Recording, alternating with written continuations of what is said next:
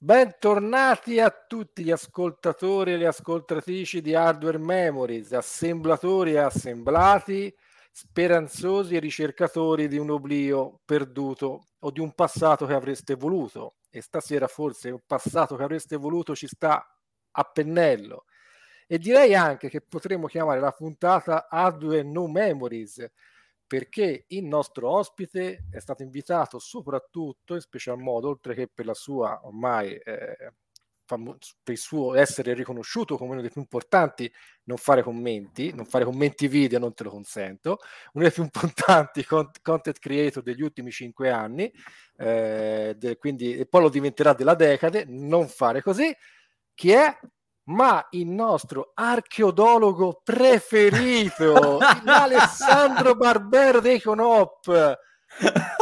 È incredibile, l'avete già riconosciuto, ma ad Hardware Memories abbiamo invitato anche Mike Arcade. Eh, grazie, mazza che introduzione. so, io eh, sorvolo sulle tue definizioni. Eh. Io... Archeologo? No, anche quelle prima. Archeologo mi piace, archeologo eh. mi piace. Effettivamente non l'avevo mai sentito. Eh, buonasera, buongiorno, a seconda di quanto ascolterete questa puntata. Eh, grazie al padrone di casa per avermi invitato. Sono... Stavo aspettando la chiamata, a dire la verità, perché ho sentito un sacco di amici che sono stati ospiti e quindi ho detto, beh, prima o poi prima mi chiamerà. poi toccherà anche a me. Prima o poi toccherà anche a me, che cavolo. Esatto. però, no, grazie, però, grazie. Devi essere onesto, tu non sei facile da acchiappare, sinceramente, come si dice in Toscana, cioè vabbè, sei sempre a giro, oltre a giro e camper, esatto, sei proprio a, gi- esatto, esatto, sei proprio a giro. giro. Sono proprio a giro, vabbè, no, però non vedevo l'ora perché eh, sono un tuo ascoltatore, anche se un po' in ritardo, ma comunque sto recuperando e sto apprezzando molto i racconti dei tuoi ospiti. Eh, molti sono persone che conosco, quindi conosco la loro storia, però devo ammettere che la, l'ambiente, la stanza delle, de, del podcast è insomma una bella stanza, quindi tira fuori delle cose, inter- delle riflessioni interessanti anche a chi ascolta, e il che non è proprio scontato. Quindi se quando ascolti un podcast ti viene da dire ma ma io, ma, cioè, se vorresti eh. intervenire, eh, volessi intervenire, allora vuol dire che insomma le cose sono fatte bene perlomeno, vengono raccontate nella maniera giusta.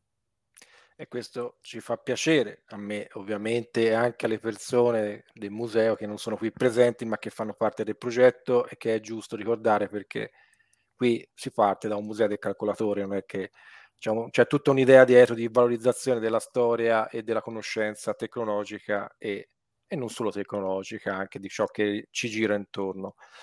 E Ora, presentarvi Mike Arcade è complicato perché ne ha fatte tante, quindi e credo non sia neanche necessario, perché no, a parte gli scherzi, ora è un nome anche eh, che ha un, una sua, una sua, un suo richiamo, quindi è conosciuto, questo non lo puoi negare, eh, vabbè, è evidente. Vabbè, no, qualcosa, diciamo che è da un po' di tempo che sono con la faccia esatto. davanti allo schermo, quindi esatto. qualche anno, quindi qualcosina ho combinato insomma questi anni. Siamo riusciti anche a conoscerci personalmente, che visti gli ultimi anni non era poi così scontato, vero, visto che vero, faccio vero. tutta una serie di, di problemi, ovviamente a Luca, non ai Luca Comics, però sempre Luca è. E mi fa piacere ricordare che eh, ho incontrato Mike del tutto casualmente perché mh, entrò, mi sembra, nel gruppo Telegram di Simone e mi colpì che entrò con il nickname il nonno. Io dissi: No, no, ancora, ah, ancora uno che ci deve venire qui a morbare con i suoi ricordi. A quanto ero bello ZX Spectrum, oh mamma mia, era meglio 64 viceversa. Io la prima cosa ho pensato: ho detto, No, a un altro. e, inve- e, invece, invece invece, peggio. Invece, no, invece per fortuna molto meglio perché eh, era un po' la presentazione del podcast Arcade Story, che è il podcast che sta portando avanti ora da sì. 4-5 anni.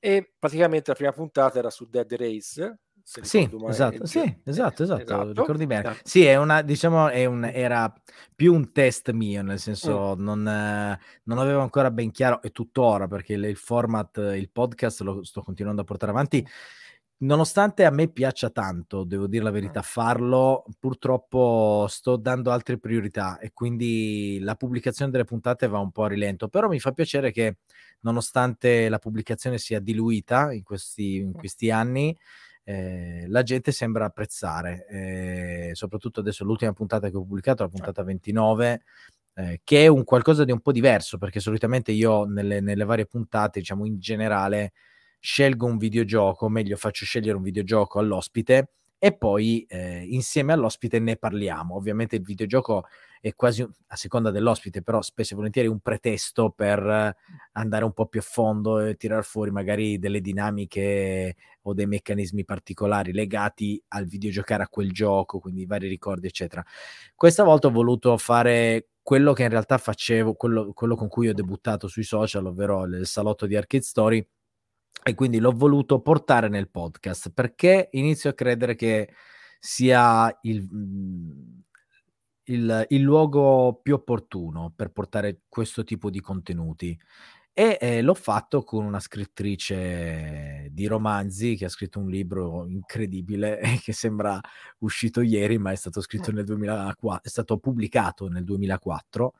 E, ehm, e quindi insomma è stata una bella chiacchierata, una ragazza che è una donna che scrive di videogiochi da 24 anni, quindi insomma è stato molto interessante chiacchierarci e insomma da, dai feedback che ho avuto, l'ho pubblicata da forse un paio di settimane uh-huh.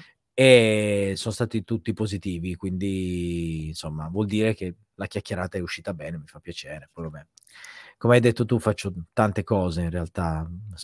ultimamente mi sono dedicato molto più ai video e quindi sono lì che chiacchiero, che racconto cose su TikTok, Instagram, insomma, faccio queste cose. E, e infatti vorrei ricordare che nel mentre lui ha saltato dicendo, di dire che hanno intervistato Nolan, ha intervistato Romero, eh, ha intervistato insieme a, a, Simone di Atariteca Jeff Minter per almeno due volte. Io mi ricordo una cosa tipo due volte. Sì, sì, sì, sì ufficialmente due volte. Sì, ufficialmente due volte. Quindi sì. questo. Vabbè, ma quelle dire... sono cose del passato. Cioè, sì, ormai Bushnell l'ho fatto, uh, Alcorn eh. l'ho fatto, ah, Romero. Anche Alcorn, giusto, scusami. però Alcorn. adesso, adesso, insomma assolutamente. È inutile gongolare sulle le cose, sono cose che ho fatto, io ne vado estremamente orgoglioso, anche perché poi a Luca Comics, insomma, non per ripetermi, ma è stata un'esperienza incredibile poterlo conoscere dal vivo nel Luca Comics 2022. Però, eh, diciamo, adesso so, ci sono altri goal da raggiungere, altri obiettivi da raggiungere, quindi, insomma, devo concentrarmi su, su, sul futuro, sul futuro e sul presente. Quindi il passato è, è bello, mi piace, averlo fatto e me lo porterò per sempre no? come esperienza. Però insomma, dai. Ora, gli ascoltatori si, asco- si, chiederanno: ma perché Massimo non ha ancora fatto la tipica domanda di Hardware Memories? Non è stato a caso tutto questo lungo passaggio di farti parlare di tutti questi momenti importanti, insomma, comunque di interviste importanti, perché uno si può immaginare chissà che passato avrà Mike Arcade, specialmente per gli home computer. Eh. E quindi ora ti faccio la domanda, carissimo Mike, ma se io ti dico hardware, qual è il tuo primo ricordo bello, quello proprio, la prima piattaforma che ti ricordi, quindi quella che hai avuto ai tempo, non quelle eventualmente no, no, no, certo, certo, recuperate sì. dopo, che abbiamo fatto un mm-hmm. po' tutti, qual è stata?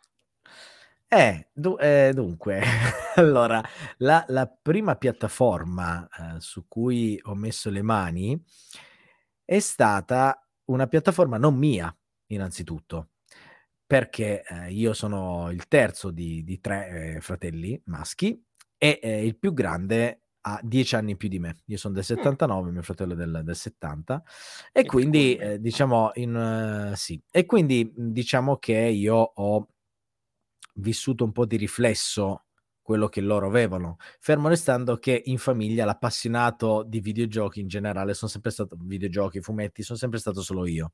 E questo tenetelo a mente perché è un dettaglio estremamente importante. Cosa vuol dire questo? Che la prima macchina su cui ho messo le mani, su cui ho videogiocato, è stato il VIC-20. Eccoci. Quando? Che anno era?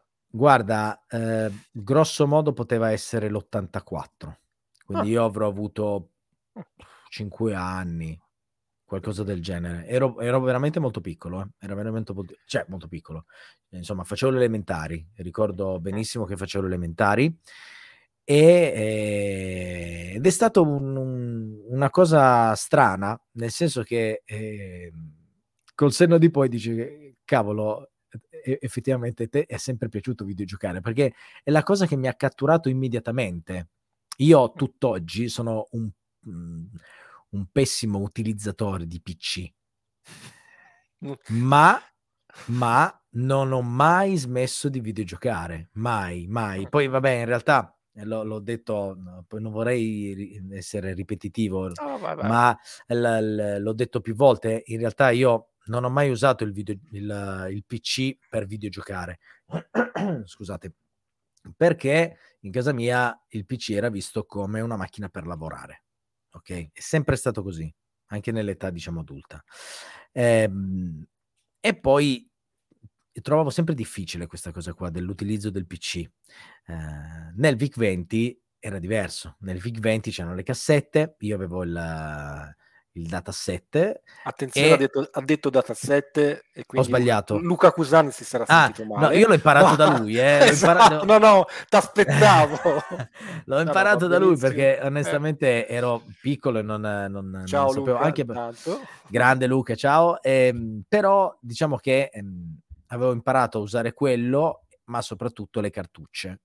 Infatti, spesso e volentieri giocavo con le cartucce, non che in casa mia ci fosse una libreria di videogiochi, anche perché, come ho detto all'inizio, ero l'unico appassionato di videogiochi anche da piccolo. I miei fratelli erano talmente poco interessati che quel VIC-20 lì è stato regalato a un cugino, quindi in realtà non, non lo possediamo più da, da, tantissimo tempo. E la cartuccia, il vantaggio della cartuccia eh, era veloce, cioè in, inserivi e giocavi e quindi non dovevi perdere tempo a caricare. Una cosa che adesso eh, magari eh, mi caricheranno di miseria, ho sempre sentito parlare della regolazione dell'azimut. Ma tu lo sai che io non l'ho mai fatto sul VIC-20, mai fatto. Allora, guarda, io ti rispondo da eh, Como 64. Io penso lo facessi una volta in mese. Io Giuro. non ho mai messo un cacciavite dentro il dataset. Però mai. qui ora faccio una precisazione, per le mie conoscenze, conoscenze quelle che hai empiriche, cioè a mm. forza di usare le cose, ehm, visto e considerato che all'inizio della mia carriera con il 64 non facevo grosso uso di software originale, ma tanto non credo che sia un reato che ho commesso solo io, poi non era neanche reato volendo. Quindi... All'epoca no, direi di no. Assolutamente no. Eh, diciamo che secondo me quelle cassette erano registrate in modo diverso, avevano qua... quindi comunque dovevi, cioè già lo sapevi che dovevi metterci le mani. La cosa eh, scocciante è che a volte il problema si mostrava dopo, so, dopo diversi giri, quindi potevano essere anche 4, 5, 6 minuti e ti rendevi conto eh, che, che non dovevi funzionava. Tutto. E poi per riprovare ah. dovevi tornare in quel punto. Eh, poteva essere... Ah, ecco, questa roba dice, qua eh, vedi?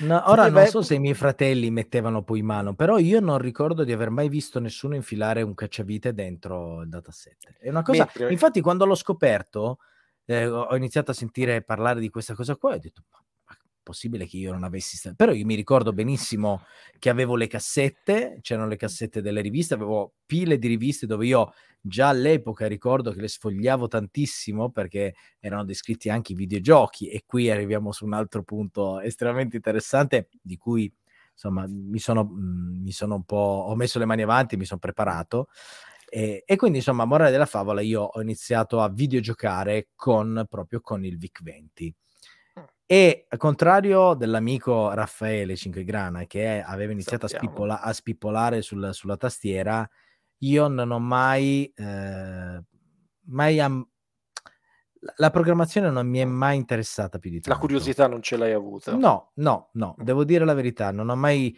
eh, ricordo, ricordo i termini Goto, print, tutte queste cose qua, run, ma perché invece un appassionato all'epoca era mio fratello il più grande, quello diciamo tuo coetaneo, e quindi ricordo che c'era il manuale del Basic, leggiti il manuale del Basic, due palle, cioè cosa... avevano sto tomone e io dovevo leggerlo perché per imparare a fare le cose, quindi... però diciamo che io comunque sem- sono sempre stato molto più attratto dai videogiochi, tanto che eh, dopo diversi anni mi era rimasta in testa una canzone di un videogioco. Ora io ho fatto delle ricerche. Perché in realtà io questo videogioco lo conosco, lo conoscevo come Drinky. non è il suo okay. nome. non è il suo nome. No. Metto le mani avanti. Io questa no. cosa non la sapevo perché io ignoravo che le cassette fossero bootleg.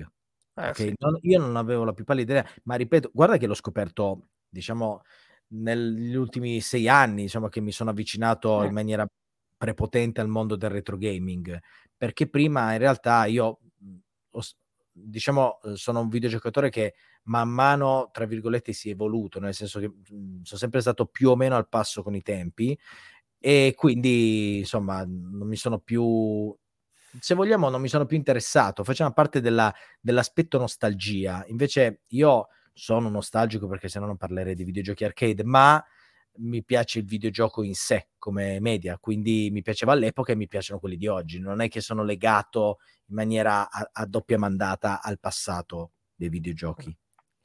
E eh, ho scoperto che questo videogioco non si chiama Drinky, ma si chiama Perils of Willy che è, uguale. Che, che, è un videogioco in realtà che fa parte di una serie ed è dell'84. Ok, è un gioco dell'84. Perché ho citato questo gioco qua? Perché aveva una musichetta che io ricordavo, cioè, ho, non, non, mai, non, mi ha mai abbandonato. Cioè, nel senso, sono quelle, quei motivetti come eh, il motivetto di Monkey Island che fanno parte del, del, del, dell'imprinting mio, è rimasta sempre lì. Finché credo forse alle superiori, risento la stessa musica alla radio. E che musica era? Stairway to Heaven delle Zeppelin. cioè, quando l'ho scoperto ho detto, sono rimasto a bocca aperta, ho detto non ci credo. Sono andato a ribeccare quel videogioco su, su, su, su YouTube quando poi iniziamo internet. Effettivamente è Stairway to Heaven, solo la prima parte, Maestro sono ispirati, sono ispirati, dai, eh, giustamente. Porca miseria, cioè, che roba, che roba. E quindi mi era rimasto impresso, però diciamo che eh, è strano perché eh, col VIC-20 ho, ho, giocato abbastanza, eh, però non ricordo tanti giochi, ne ricordo mm. qu- quattro. Questo, no, sì, tre, tre, tre o quattro. Uh, drink, questo Drinky. Ginevra, che non si chiama Ginevra, Ginevra ma no. si chiama Huckleback, che sarebbe Huckleback, il, gobbo di Notre Dame. Il gobbo di Notre Dame, esatto. Eh, poi Omega Race, sì. che avevo in cartuccia, quindi nonostante fosse difficilissimo, io lo ricordo molto difficile, eh, lo giocavo tantissimo perché non doveva caricare, quindi infilavo a cartuccia e ci giocavo. E poi a distanza di 40 anni eh, Carlo Sant'Agostino mi ha regalato la cartuccia di, del VIC 20 di Omega Race, quindi insomma sono riuscito a riavere insomma, un pezzo della, del mio passato in maniera fisica, hardware. In maniera un, bel regalo, un bel regalo direi. Un bel regalo, sì, è stato proprio molto molto gradito, inaspettato soprattutto. Poi eh, Uomo Jet, che in realtà... Ah, è cosa? Jetpack. Jetpack, Jetpack. ok era questo omino che doveva recuperare i vari pezzi del razzo mm. per poter poi farlo partire. E in ultima battuta, eh, no, li ho detti tutti e quattro: Jetpack, Drinky, eh, questi quattro qua. Poi in realtà ehm, il VIC-20 è stata l'unica macchina con cui ho giocato a livello di personal computer.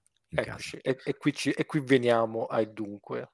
Esatto. Perché uno poi dirà, va ah, bene, poi ha avuto il 64, l'Amiga, no. l'Atari no. ST, eh, no. l'MSX, lo eh, Spectrum, lo Spectrum, l'Oric, il Dra- niente. Nulla, niente. Allora, io conoscevo queste, ma io ero estremamente incuriosito dallo Spectrum. Fantastico perché ricordavo che ah. diversi giochi a me sembravano più belli per Spectrum che non per VIC-20. Sì, in alta okay. definizione sì, rispetto al VIC-20 sicuro, ma eh. anche quelli in alta definizione rispetto al 64, a parte il problema dei colori, erano sicuramente esatto. più, più, definiti. Poi, eh, infatti, guarda, io rimugino sempre, eh, mi dispiace un sacco non aver potuto giocare alle avventure testuali. Ah.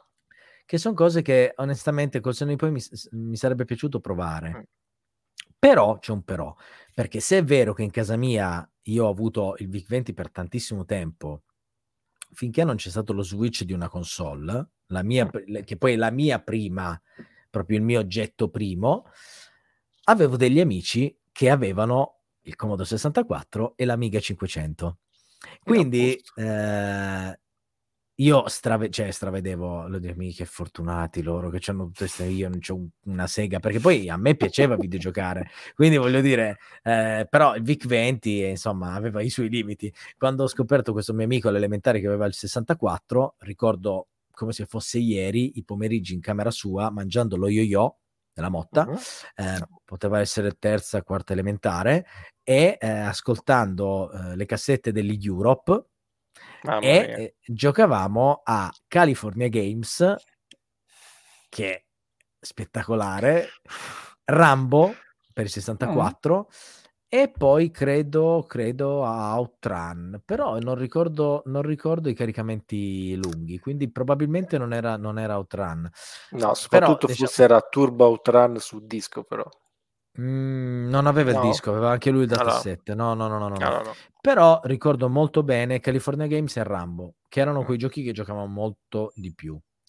Probabilmente abbiamo giocato anche ad altro, però ricordo, sai, ci sono quelle cose che rimangono nella, nella memoria, no? Eh. E... Ehm, Te la ricordi la musica dei giochi Ocean, quindi Rambo? Quella, mm. Mentre caricava il gioco. No. Eh, io tutti i giorni li ascolto, quindi... Ah, eh, dai, ma sai sì, cosa? Sì, quindi le persone da... già capiscono, no? Voglio dire. Vabbè, Chi avesse no, avuto vabbè, ci sta, ci sta, ci sta. No, però sai cosa? Di Rambo ricordo... Mh, mi si è riaccesa, mi si è riaperto il cassetto quando ho giocato a Commando mm. Arcade. Mm, e bello. mi ha fatto rivenire in mente che giocavamo un sacco a Rambo quando andavo a casa del mio amico.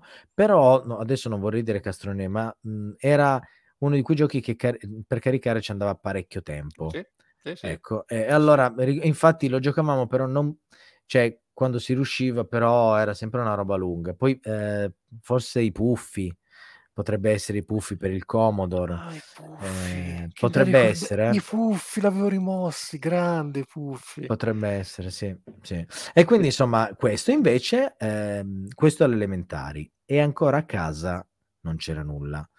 Mm. Ehm, quindi, è, arrivato, è arrivato poi, in realtà ho detto una mezza verità perché al, alle medie uh-huh avevo già un amico che aveva l'Amiga 500 ed è lì che ho scoperto Eye of the Beholder, ho scoperto wow. ehm, Final Fight. Sì, che Eye of the Beholder l'hai citato in una puntata con Giovanni, Star Fox. Sì, perché abbiamo parlato su... di, di ricordo, uh, Dungeons sì. and Dragons Tower of Doom, se sì, non L'ultimo, insomma, l'ultimo... Oh, ah, quello... Eh, sì, l'arcade, no, abbiamo parlato dell'arcade, arcade, Mistara, sì. Mistara, e mh, mi sembra Tower of Doom mm, per sì. il secondo episodio, però comunque eh, sì, perché è stato il mio primo approccio a D&D. Io siccome ho mm. giocato tanto a D&D in passato e ho ripreso dopo vent'anni e a oggi, cioè in, ai giorni nostri, um, però sì, Eye of the Beholder mi è rimasto impresso per il Beholder, ricordo benissimo il Beholder e se non sbaglio era il 2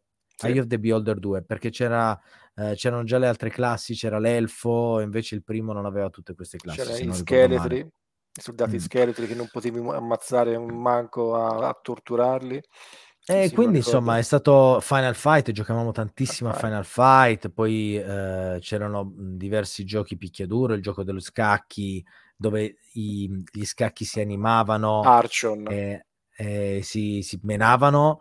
Eh, c'era un altro gioco sempre per Amiga dove combattevi sempre a turni ma con gli elementali, quindi avevi l'elementare del fuoco, l'elementare dell'acqua e queste cose qui. E, ehm, e beh, vabbè, Final Fight, come ho già citato, che era sempre insomma una figata. Diciamo che il mio percorso è stato un po' quello. A casa, però, siccome io ero sempre adesso lo dico cioè, in maniera ironica, lo sfortunato tra la cumpa, sì. avevamo un Apple 2. Ah. Siccome l'Apple 2 era visto come una ciofeca, eh, nel senso che potevo usarlo, ero piccolo, potevo usarlo, ok? In quel senso lì, cioè, nel senso, io sono sempre stato uno, eh, non è che scassassi le cose, devo mm. dirti la verità. E eh, oggi, prima di collegarmi, ho voluto fare una ricerca perché volevo capire bene eh, per dire una cosa corretta, perché eh, l'Apple 2 mh, l- l'avevo iniziato a utilizzare per scrivere le mie ricerche. Però erano ancora le, le, le forse no, a cavallo tra le elementari e le medie, non ricordo. Um, però no, forse le medie, erano già le medie, prima o seconda media, che avevo gli affari delle le mie ricerche, no? Dove ritagliavi, c'erano quelle cose, no? le uscite eh, in edicola, mi sembra che uscivano quando compravi le, le enciclopedie. Comunque, fatto sta che utilizzavo un programma su questo Apple 2 che aveva lo schermo con i fosfori gialli ed era Ptero. Ora, sono abbastanza sicuro che si chiami così il software. Mi è venuto qualche dubbio oggi, però me lo ricordo troppo bene. E eh, aveva dei comandi che dovevi inserire per far fare delle cose la capo, tipo, la maiuscola. Tipo shortcut eh, su, che c'è oggi su Word. Cioè non era il Word che tu scrivevi, no, faceva no, tutto. Chiaro. Dovevi il grassetto dovevi scrivere sì. come se fosse, diciamo, lasciami dire, dirò una blasfemia, come se fosse un HTML, ok? Sì, sì, sì Quindi però al, ho riportato è l'unico gioco che c'era sull'Apple 2 e era que- uh, a parte Breakout era um, una sorta di Prince of Persia, ma non era Prince of Persia, perché tu avevi la spada e dovevi duellare con eh, gli avversari, man mano ti spostavi e passavi di livello, ma, ma, per giocare non avevo il joystick, avevo, no, i paddle. I paddle. Bello! No, Quindi, lo, devi, lo devo vedere questo. per far correre il personaggio dovevo girare tutti e due i paddle in senso orario dal lato. per farlo rallentare dovevo girarli dall'altra. Era una, una regolazione millimetrica per farlo camminare. Cioè, dove sembrava quasi le manopole per aprire la cassaforte. A- altro, altro, che Death e poi aveva E poi aveva un input lag. Io ricordo eh che mi incazzavo come una iena perché io schiacciavo e poi colpiva. Quindi ricordo che era difficile, però ricordo bene che poi lo infilzavi e c'era questa, eh, questa musichetta che quando moriva faceva una roba del genere, no? Adesso comunque, però graficamente lo ricordo bene, cioè era una pixel, era un, un Prince of Persia antelitteram, secondo me, una roba del genere. Comunque, eh, questo a casa, invece a casa dei miei amici capitava Final Fight, Golden Axe. Se non sbaglio, Golden Axe c'era per Amiga 500. Assolutamente, oh, no, sì, sì, no, sì, sì, sì, c'era anche per 64. 64 era, era, abbastanza ridotto. Sull'Amiga 500 era, era decente. Mm. Probabilmente mm. sulle console tipo in Mega Drive e le altre era, Vabbè, era sicuramente più sfruttato, meglio. certo, sì, esatto. certo, certo. Vabbè, erano sistemi dedicati le console, quindi ci può, eh, certo, anche stare. Eh, quindi, insomma, quindi il mio approccio a, agli hardware, eh, i primordi sono stati questi. Io ho saltato a pie pari, rimpiango tantissimo e ti dirò, mm. sono a caccia, anche perché io mm. lo sono diventato eh, amante di casa Atari, non eh, senza meriti mhmm, del buon omone, ehm, però poi mhmm, ci sono rimasto invischiato dentro come, come le api nel miele e quindi rimpiango tantissimo di non aver avuto l'Atari 2600, il VCS, perché mi sarebbe piaciuto vivere eh, quell'evoluzione là. Io invece ho saltato e, e la, diciamo la mia giocata consapevole comprata per me è stata il Master System 2, quindi eh, la console Sega eh, che, che, è uscita negli anni eh, a cavallo tra il fine anni 80 se non sbaglio il Master cioè, System 2 mi sto rendendo conto che sei già il secondo ospite che ha avuto il Master System 2 e se non sbaglio anche Raffa il buon... no il codolo il codolo intrappolati ah, ah, no devo sentirla ancora la puntata. no no ma questo te lo racconto tanto non è un grande scoop perché lo sanno tutti soprattutto lui l'ha avuto per tipo 10 anni una cosa che c'è. Ah, no, Siamo beh, passati eh, dall'8 a 32 io... bit e lui è rimasto all'8 bit. Sì, sì anch'io. Uguale. esatto. Io in realtà, sai qual è stata la mia console dopo il Master mm. System 2? Adesso ti faccio ridere. Poi sì. però facciamo un, per, un passi, sì, no, facciamo un passo indietro perché sennò Volendo, poi perdiamo la, la, la, la cronologia. La PlayStation 1 come Codolo, uguale, stesso percorso. Fantastico. Io prima della Play 1 giocavo col Master System 2. Ad Alex Kidd. Oh, ovvio. Eh, ovvio. ovvio. Era lì. Allora, eh, del Master System 2 eh, ricordo mh, mm, che eh, compravo, allora, piccola parentesi che forse ho già accennato, io ho detto che i PC in casa mia potevano essere utilizzati solo per lavorare, ok? O perlomeno, o perlomeno questo era, poi in realtà... Avere dimmi. l'Apple 2 è molto indicativo che lo strumento, cioè il computer è uno strumento di lavoro, perché l'Apple 2, l'Apple 2 è una scelta di un certo tipo. Ma rimpiango il fatto che l'Apple 2 sia stato trasformato in una scultura. Ora non senso? so neanche eh, in casa mia siamo un po' tutti artisti. Eh. Mio fratello, il secondo, eh. Con l'Apple 2, invece che buttarlo, l'ha smontato e ci ha fatto una scultura in mezzo a camera sua, eh, chiamata Ingombro. Non hai capito l'importanza eh. dell'Apple, scusami. Ora non so, se c'è, non so se è stato buttato l'Apple 2 o esiste ancora da qualche parte in casa. Fantastico. So. Però comunque per dirti, no? Ehm, quindi del Master System 2 eh, il, il, videogiocare era visto come una perdita di tempo, ok? Giustamente. Da mio padre. Quindi io, tu, tu immaginati un ragazzino che eh, alle, alle medie, sì, no, elementari, ele, eh, dunque 90, 79, 89, 10 anni, no, ero la, sì, le, le, medie, le, le elementari, tra, medie, quarta, quinta esatto. elementare, esatto, e ogni volta doveva montarlo, attaccarlo al televisore, poi smontarlo e rimetterlo nella scatola. Ogni volta che giocavo era così. Nella scatola?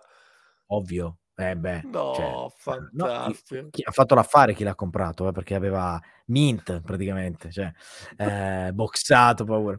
Quindi eh, io rimettevo sempre tutto nella scatola e lo riportavo su in camera mia, perché in camera mia non c'era la televisione. La televisione. Ti dico solo che la mia prima televisione in camera mia era un televisore in bianco e nero e io videogiocavo in bianco e nero. Quindi ti faccio, cioè, capito, ragazzi? Qua, eh, qua tutti adesso si lamentano del eh, l'OLED, no? No, i 60 frames si lamentano. In bianco e nero videogiocavo pur di videogiocare. Io amavo talmente tanto videogiocare che loro hanno detto: Guarda, se vuoi questo televisore, c'è questo qua vecchio. Eh, no, l'RF, collegavo con l'RF e giocavo che dovevo fare? Questo avevo e con quello giocavo. Però eh, del Master System 2, siccome comunque i videogiochi già costavano tanto, eh, originali arrivavano solo con Babbo Natale o al compleanno. Ok? Facevano di tutto per non regalarmi i videogiochi, quindi eh, cioè, erano completamente erano sudati di brutto. Cioè, uno, eh, quando arrivava era una festa, perché appunto essendo una perdita di tempo anche i regali non è che arriva infatti non avevo per dire non avevo la light gun mm. non è che avessi chissà che device per, eh, per il Master System 2 avevo immagino. i due, due joypad eh, perché se non sbaglio usciva con due joypad di Sa serie. che forse uscirà una versione anche con due joypad sì. Mm. Sì, sì. comunque fatto sta come hai citato tu Alex Kidd in Miracle World l'ho consumato l'ho proprio consumato eh, ricordo anche questa la musica, ma perché insomma la musica perché? è un qualcosa. Eh? Eh, la morra cinese, quindi la sfera che ti faceva leggere il pensiero del nemico, quindi potevi vedere le, le mosse, la moto e quant'altro, insomma, queste cose qua. E, ehm, e poi le altre cartucce, origin- ovviamente originali. Però cosa facevo? Eh, io le cercavo su una rivista che si chiamava eh, Seconda Mano o business, eh. dipende, hanno poi cambiato. E c'erano queste persone che vendevano i lotti, allora poi telefonavo. Eh, in un'epoca in cui il, buon Omone in una puntata del podcast l'ha citato, in un'epoca in cui per avere l'ora esatta chiamavi col telefono di 187, casa. esatto. il, il, il, 12 chiamavi. 12, scusami, 12. Il 12. Pardon. Pardon, 187 è recente, il 12. Eh, sì, sì, sì, il 12, hai ragione. No, eh, quindi eh, altri tempi, erano altri tempi. Comunque, fatto sta che eh, avendolo avuto per tanto tempo, avevo un discreto parco titoli, finché non è subentrato il, il concetto dello scambio, quindi con alcuni amici ci scambiavamo i giochi, così. Ricordo molto bene, dei, ne ho avuti diversi, eh, ripeto, sono stati tanti anni. Praticamente la Play 1 io l'ho comprata che facevo seconda o terza superiore. Mm, ok, quindi si parla eh, del... No, second, eh, no, ter- no, scusami, terza superiore. Terza superiore, la, la, la, sì, terza superiore. E, ehm, e quindi l'ho tenuto parecchio il Master System 2. Spaceball 2, lo ricordo benissimo. Spaceball 1, li avevo tutti e due perché mi piacevano un sacco tutti e due i giochi. Eh, Superman, il gioco mm. di Superman, preso dal fumetto, che poi in realtà col fumetto non ha niente a che fare comunque. È Ed è un gioco, ricordo uno dei pochissimi giochi che ho finito. Dopodiché eh, Indiana Jones, ricordo un Indiana Jones preso da un amico, me l'aveva prestato senza um, l'involucro della cartuccia, solo con la scheda. L'aveva devastata. Avevo giocato Ritorno al futuro. Eh, però Dick, Tra- ecco, Dick Tracy. Dick Tracy è un altro di quei giochi che ho amato tantissimo. E ti devo dire la verità, l'ho rigiocato dopo tantissimo, uh-huh. mh, non più di dieci giorni fa, sul, sul cabinato. E, e, e, mi fa sempre lo stesso effetto. Mi piace ancora oggi. Cioè, è invecchiato benissimo, secondo me. Vabbè, ci sono giochi poi, invecchiati bene. Sì, poi in realtà Dick Tracy io sono legato perché un Natale, ce l'ho ancora, mi venne regalata la videocassetta originale di Dick Tracy, quando io non sapevo neanche chi fosse. Quindi è stato fighi- per me è stato fighissimo. Un film che sembrava per adulti, quando in realtà non, non era per adulti, ma era, mas- cioè era strano perché aveva degli elementi estremamente fantasy, già solo testa piatta, i, i vari personaggi erano comunque personaggi... Eh, sarebbe un film da vintage people secondo me, però chissà. Ma sai che non ci avevo pensato, effettivamente... No, secondo me sì. sì, sì. Anche perché le conversioni, cioè il, il, gioco del Master System era estremamente difer- divertente e, e m- molto vicino al film, in realtà, sotto alcuni punti di vista. Comunque, vabbè, eh, quindi il Master System l'ho veramente consumato. Ho comprato un botto di giochi. Stranamente, a parte questi che ti ho citato, non ricordo ne- nessun altro gioco, ma all'epoca consumavo tantissime riviste. Quindi, eh, mentre gli altri compravano Zap o The Games Machine perché giocavano soprattutto con i PC, comunque eh, i computer, computer. Esatto io snobbavo queste riviste perché le trovavo. Guarda, devo dire col seno di poi dico che sei un pirla, caro Mike, ma eh, all'epoca non mi piacevano perché erano quasi troppo serie. Io ero, abitua- io ero abituato, cioè io la interpretavo così, ma secondo me per il retaggio che parlavano del computer, c'erano sì, i giochi. Per le pubblicità diverso. dentro, secondo me, ma in realtà non lo erano, ti posso eh, assicurare. Eh, no, ci, son, che... ci, sono delle recensioni che hanno fatto ah. scuola per essere delle merite. Ah, dai. Sì, no, sì guarda, non l'ho mai letto in realtà The Kiss Machine. No, allora, Mi io, ricordo io... perché c'era un mio caro amico che, che, che lo comprava e quindi ricordo che lo sfogliavo. No, io insomma. l'ho letto, io ricordo, io mi sembra che il primo zap fosse il 4 o i 3 o i 4, io ce li ho a casa, quindi vorrei controllare. E, e mi ricordo che c'erano delle recensioni che facevano, cioè, ma è veramente questi giochi. Poi crescendo, poi vedendo i giochi, eh, ti rendevi. Questo però all'inizio. Possiamo dire, secondo me, Zap eh, già sta a significare come un po' la critica è cambiata in quegli anni. Cioè all'inizio eh, era tutto improvvisato, ma questo lo dicono anche eh, Buonaventura di Bello, ma stesso, lo stesso a Sant'Agostino, se glielo chiedi, ti dirà che all'inizio sì, eh, era, era, era, completamente differente. Esatto, era... però già negli ultimi anni era un po' cambiato l'approccio, si era capito che c'era un po' di... Ma poi si era formata un modo di fare critica, eh, da, da, zero non è che certo. puoi fare tutto. No, no, esatto, no, ma poi eh. comunque... Eh, diciamo che ho avuto il piacere di parlare con diverse persone mm. che hanno lavorato nel settore all'epoca e tuttora. E cioè, cioè, scrivere i videogiochi a quel tempo era proprio cazzeggio, mala grandissima. Eh, ma poi si, diverti- si, divertivano e videogiocavano, quindi insomma eh, avevamo no, fatto 13, voglio dire. Come hai detto te, la cultura, la cultura, diciamo, la mentalità che poteva essere tuo padre, ma potevano essere i miei genitori, la maggior, no, esatto, parte, sì, la maggior parte dei genitori è che perdevi tempo. Sì, sì, sì, sì, sì, cioè, sì. Io che eh, a scuola sono sempre andato benissimo, ti giuro, avessi calato un attimo di rendimento, quel 64 sarebbe sparito, ma ah, a, eh, tempo, a, tempo, zero. ma proprio tempo zero. No, io non, io, vabbè, io non andavo benissimo a scuola, quindi in realtà, ho, però anche eh. senza, quindi non era. No, però comunque ehm, io compravo Consolmania. Mm. Poi arrivando al Play PSM. Queste sono le due riviste che ho continuato. Forse qualcosina ancora di PSM l'ho tenuto. Consolmania li ho dati via tutti, ma ne avevo un botto. Eh, eh, però sì, sì. E, e, in realtà poi il fatto di vedere dei giochi che non avrei mai potuto giocare mi dava noia, perciò in realtà non avevo certo. interesse nel guardare quello. Ma in compenso alle medie poi un, un altro amico aveva il PC e lì ho scoperto Syndicate, ho scoperto Rise of the Robots, che in realtà io quando lo vidi la prima volta dico, ero rimasto così, ho detto, madonna che grafica, paura, e anzi ci perdevamo un botto di tempo. E invece cosa noi poi ho scoperto che è un gioco di merda, veramente allucinante, è proprio cioè, è scandaloso, ma all'epoca Syndicate mi aveva aperto la mente, ma soprattutto eh, le avventure grafiche.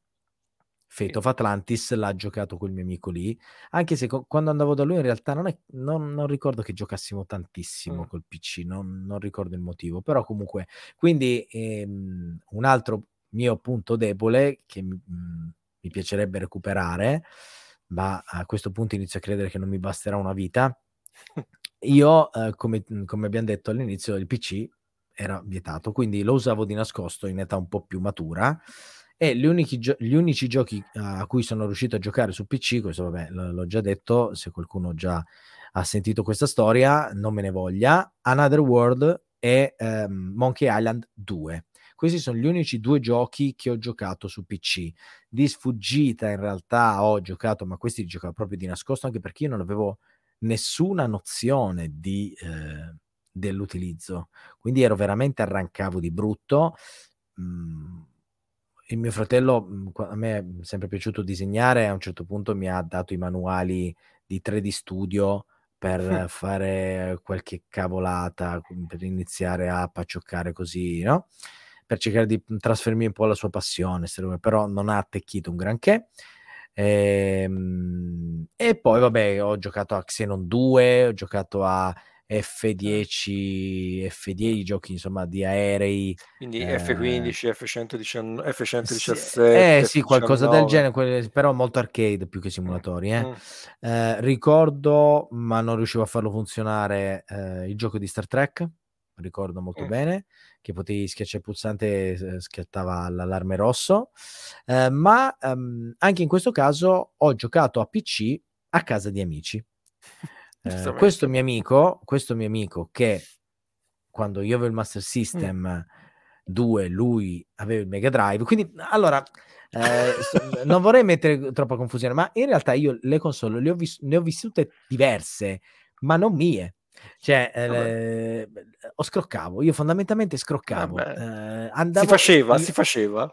Io a casa avevo il mio, la mia macchinetta da poverello, il Master System 2, ma eh, a casa di amici, soprattutto questo mio amico con cui ho passato veramente eh, tantissimo tempo e ho be- dei bellissimi ricordi da video. Scusami, mi è andato di traverso, devo bere. Tranquillo. Sono cose che possono succedere in diretta, figurati.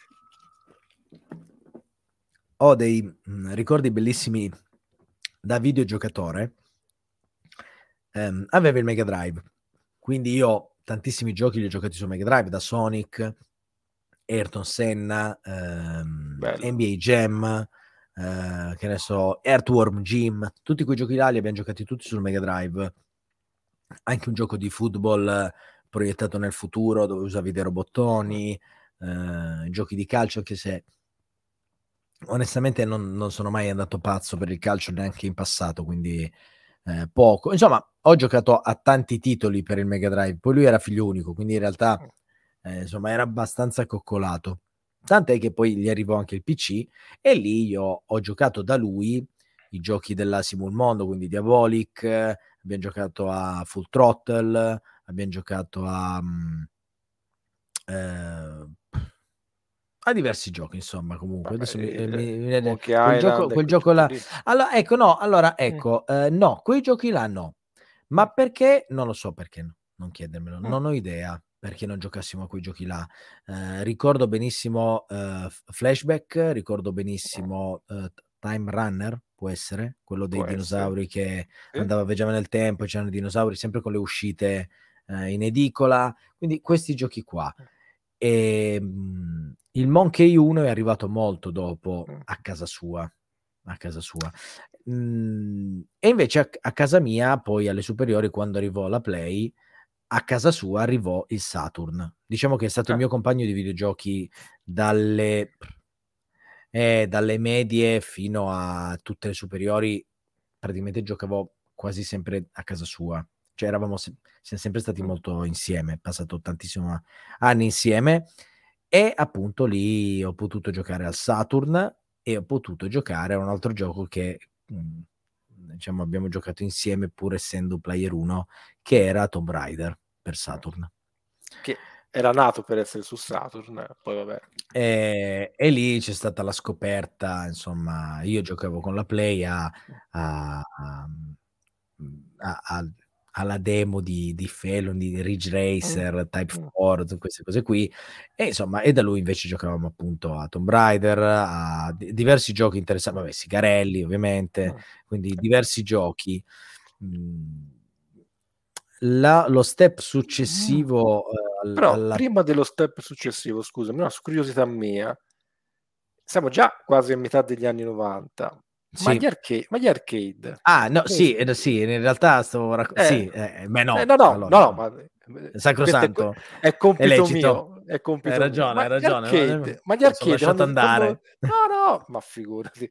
Eh, quindi parallelamente però c'è tutta un'esperienza, immagino. Sì. Anzi, sì. immagino, visto che a casa non è che avessi proprio il top di gamma, come si direbbe oggi, forse eh. l'arcade era anche un modo per assolutamente sì. Assolutamente sì. E... Infatti io godevo come un riccio quando potevo andare a casa del mio amico a rigiocare a Final Fight, perché l'unico modo per poterlo giocare era in sala giochi. Ora, devo fare una premessa. Io non sono stato, diciamo, tra virgolette, fortunato come Antonio Tony di Arcade Story, sì, eh, che, è il, diciamo, l'altro il boss, il boss, il di, boss di, di, Arcade, Arcade Story, il fondatore di Arcade Story. Eh, per, lui girava tantissimo, eh, si spostava col pullman e andava nelle sale giochi, vabbè, vabbè che è un po' più grande di me, comunque andava nelle sale giochi e giocava un sacco di cabinati originali. Io con tutta onestà, io cabinati originali non me ne ricordo neanche uno. Quindi 90 su 100 erano tutti pronto scheda. Detto questo, però, il momento in cui io potevo dare libero sfogo al, al mio estro da videogiocatore per riempirmi gli occhi era in estate. Esatto. Perché allora eh, io non potevo girare tanto, fermo restando che vivo tuttora nello stesso paese in cui diciamo sono nato, non, in provincia di Torino, ok? Quindi già la provincia. Eh, i cabinati, non c'era una vera e propria sala giochi dove vivo io e i cabinati erano i bar e io non potevo andare. Ok, quindi perché non erano bellissimi in genere i bar. No, ma in, genere in, certe, no, ma... in certe situazioni. Esatto, e quindi, quindi cosa succede? Che eh, i videogiochi li potevo giocare o quando venivano le giostre, che adesso non si fa, vabbè, eh, dirla, che sono, adesso non si fa più, certo che non si fa più, eh, però eh, spesso veniva questo motorhome mm. che all'interno aveva una sala giochi, ok? E quindi io giocavo a quei giochi lì, quindi Final Fight, eh, Devil Dragon, giochi di guida e, e quant'altro. Mm, l'altro modo, Angon, eccetera, l'altro modo era giocare in sala giochi al mare ad agosto Lì c'era una vera e propria sala giochi, anzi in realtà c'era più di una nel paese dove vado tuttora. E, e c'erano anche negli stabilimenti balneari, quindi io potevo giocare in più e eh, con tutta onestà passavo una marea di tempo in sala giochi finché eh, eh soldi permettendo. Ehm, non sono tuttora, non sono mai stato un, uno che ha il manico a videogiocare però io mi perdevo, cioè io rimanevo ipnotizzato da, da, da quello che vedevo e, da, e, volevo giocare, io volevo giocare. E quindi vai di appunto Devil Dragon, vai di Rastan, ricordo come se fosse ieri eh, che ogni volta che ci si ribeccava, perché poi con, le, con, gli amici del mare non ci si sentiva, no? Non c'erano i social, quindi ci si beccava l'anno successivo ci si vedeva cambiati, cresciuti, eh, più magri, più grassi, no? E eh, ricordo che si parlava, oh, sei stato al Venusia, perché la sala giochi si chiamava Venusia, e, ehm, hanno messo un videogioco Street Fighter 2. Lo ricordo come se fosse ieri e diventavamo matti con Street Fighter 2, matti. E anche lì avevo l'ami- l'amichetto che comunque eh, siamo rimasti insieme, era quello fisso del mare per tantissimi anni.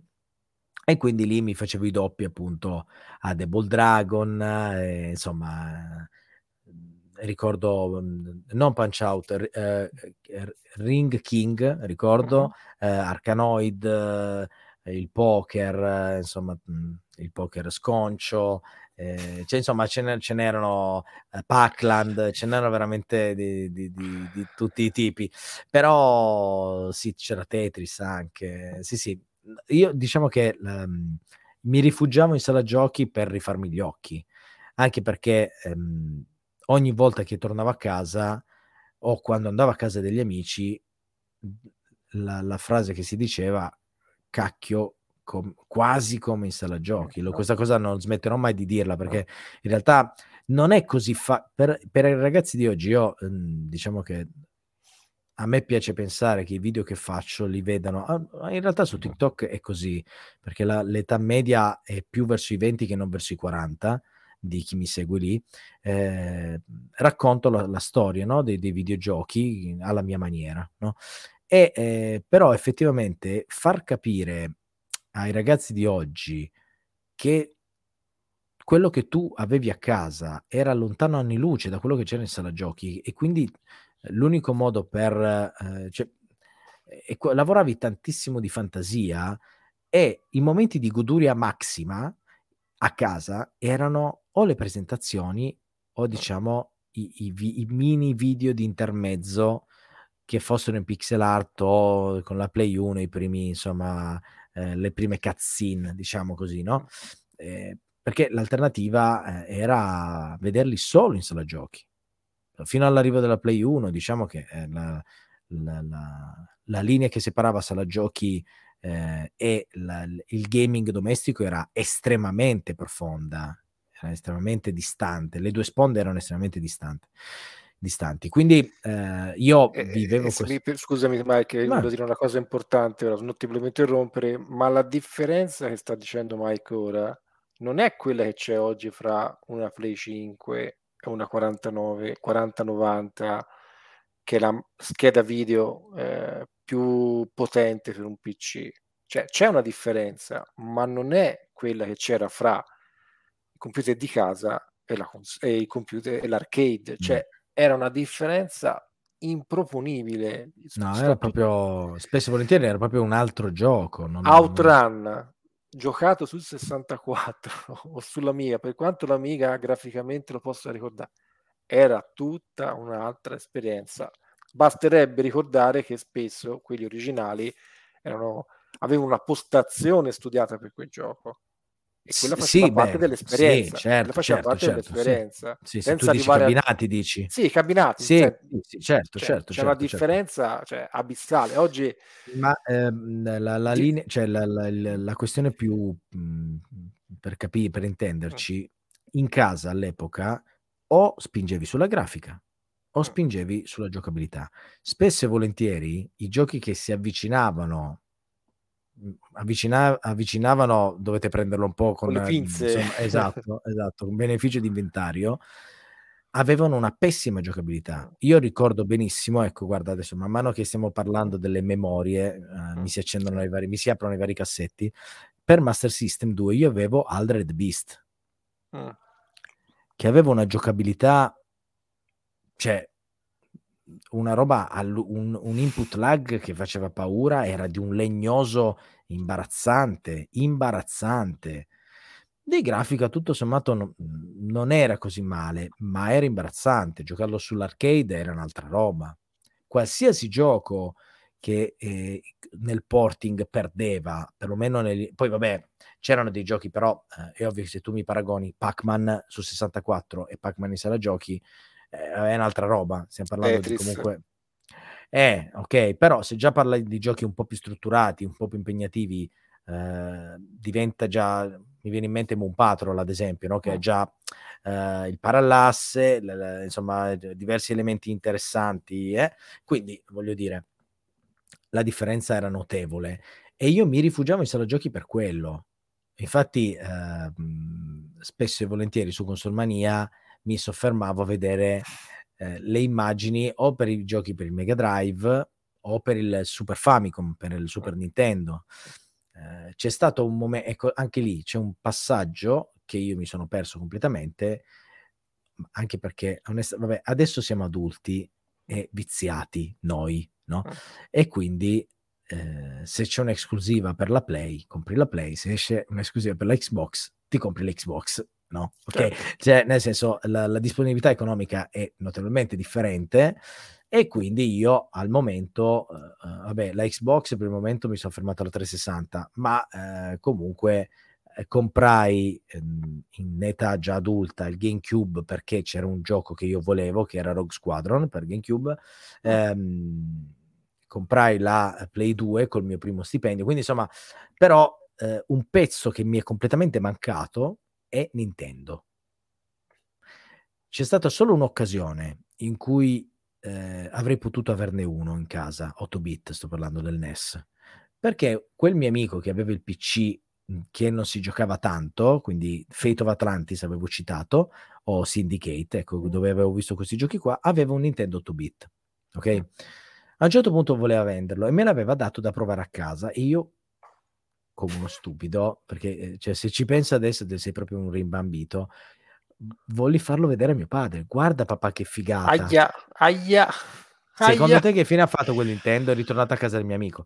E, In, eh, però è scatolato. No, me l'aveva dato. No, no, no, non era boxato, non era boxato, sciolto, sciolto. Me l'aveva dato lui, non, non boxato.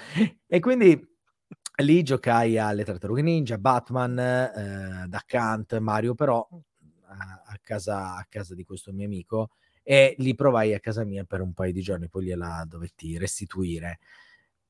Da quel momento lì Nintendo in casa mia è entrata solo in versione portatile, una volta sola è tuttora in casa mia. Io posseggo il mio Game Boy di quando avevo 10 anni, dell'89, è lì. Ehm, e ho scoperto e che ho ancora la scatola.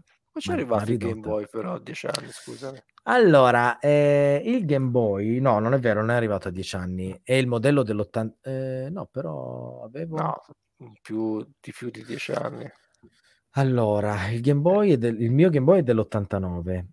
Quindi ne avevi già No, no, in 89 avevo 10 anni. 10 anni, 10 anni. Sì, anni. Forse, anni. forse l'ho comprato, è stato un regalo del, degli... Ah, no, so perché mi è stato regalato. Vedi, la, fe- la comunione? No, no, sì, scherzi. Comunione, orologio a fasi lunari e catenelli. Altro che Nintendo Switch. Vabbè. A me Ragazzi. hanno regalato anche una penna stilografica Omas, lì ci avevano già visto bene. Eh, ci avevano visto lungo, però. Sì, eh, però no, per, sbaglio no. per, per, sbaglio l'hanno presa. Eh, sì, a me manco per sbaglio. Manco per sbaglio. Ricordo che quell'orologio a fasi lunari, lunari non l'ho mai messo. Quante anni perché all'epoca che me, rega... me, l'avevano regalato, che era grande, perché ovviamente a me non sì. mi ci stava e non l'ho mai indossato. Mai. Winchester, mai. immagino. Aveva il, il, il, il, cinturino di cuoio marrone. Winchester. Fasi lunari. Eh. Comunque, ehm, il Game Boy c'è entrato perché io ero talmente uno scassamaroni con i videogiochi che in qualche maniera eh, all'epoca c'era l'offerta del Game Boy in bundle con Tetris. Eh, quindi sì, il prezzo non era così alto, il, Game Boy, il primo Game Boy, eh, quindi, eh, sì. e quindi mi venne regalato e ehm, quello lo, lo consuma, cioè ce l'ho, funziona benissimo, ci ho giocato alle superiori, ci ho continuato a giocare, l'ho messo da parte quando poi è arrivata la, la PSP, però in realtà ah. eh, anche lì però invidiavo all'epoca eh, un ragazzo che aveva il Game Gear e poteva giocare con... Cioè, ma non... Allora, eh, attenzione, ho detto invidiare, ma in realtà è che quando andavamo da lui non vedevo l'ora di poter giocare col Game Gear perché era a colori, potevo giocare a Sonic a colori, a Columns. Combat. Esatto. Anche se in realtà mh, il Game Boy mi ha dato tantissime soddisfazioni, devo dire la verità. A me non faceva Però... 4 ore di batteria, le faceva tipo. No, anche, anche di, molto di più. Eh, il Game no, Gear, no, secondo no, me, a un'ora non no, ci non ci arrivi. No, no, no. Eh, cioè, io no, avuto, beh, no, ricordo il Game, Game, Boy, no, il Game Boy è una gran macchina, una gran macchina. Però, di, ripeto, ehm, Nintendo in casa mia è rientrata poi così, insomma, di sfuggita col GameCube, ma ero già grande. E, ehm, e poi adesso, qualche anno fa, con la Switch di, di mio figlio. Quindi, però, eh, detto questo, in realtà il eh, massimo comune denominatore è che eh, io ho sempre videogiocato. Eh, c'è stata una fase che ho mollato leggermente, ma comunque ho sempre videogiocato. Infatti, ehm, le sala giochi l'ho sempre frequentate quando sono riuscito tut- a tutto, vabbè. Dire che tutt'oggi lo faccio, mi sono per un attimo dimenticato, che, però, no, però in realtà, eh, ancora prima di entrare in, in Arcade Story, se vedevo un cabinato, cioè, io una monetina devo mettercela per forza. Uh, quindi anche padre di famiglia, cioè nel senso è proprio una cosa. Infatti, ogni tanto rifletto e dico: Ma alla fine della fiera, ridendo e scherzando, io sono praticamente 40 anni che videogioco. Sono tanti, eh. Sono no, tanti. Assolutamente. Eh, e poi un videogiocatore mh, eh, eh, che ha provato comunque diverse cose pur non possedendole, quindi in realtà mi sono fatto un mio, un mio bagaglio, no? una mia libreria di ricordi legati ai videogiochi. Eh, e forse ti dirò di più, forse la frustrazione nei videogiochi è arrivata in età adulta. Mm. Eh, nel senso che, che senso frustrazione? No, ah, no, frustrazione, ah. l'arrabbiarsi proprio per un videogioco è arrivata in età adulta, diciamo da, da sposato. Io, Ma altrimenti... Eh, forse, forse realtà... non difendi a videogiochi, no, no, è una battuta scontata però. Ah, vabbè, no, ma no, sai sto cosa? Scherz- sto ehm, scherzando. no, perché... però in realtà eh, mi arrabbiavo anche con Alex Kidd, ma era una rabbia, io ricordo che era una rabbia diversa. Eh, niente... Questo è, questo è, interessante, sarebbe interessante da analizzarlo, perché hai detto una cosa che è vera. Cioè, per me l'arrabbiatura che ho ora è più la frustrazione di ciò che non fai quando giochi. Cioè, che non riesci lavoro, a fare. Oppure il lavoro. Ah, no, ok. No. Cioè, accumuli ah, no, tanto no, stress no. che il videogioco diventa quasi eh, il canale terminale, no? Di, di, una valvola di sfogo. Quando eravamo Beh, giovani, quello... Eh, ah, no. quando eravamo giovani, no, eh, no, no, no, no, no. Ma eh, sai cosa? In realtà le, le due cose. Eh, ad, guarda, ti faccio un esempio, eh, facciamo un salto in avanti ai giorni nostri. Um, era qualche settimana che eh, non videgiocava nulla, ok? E da una settimana, sì, una settimana, che io tutte le sere metto a letto mio figlio, poi diciamo che l'estate favorisce perché nel luogo in cui registro i video, in cui registro i podcast e in questo momento sto chiacchierando con te, è un luogo che d'inverno è notoriamente è artico a livello di temperature.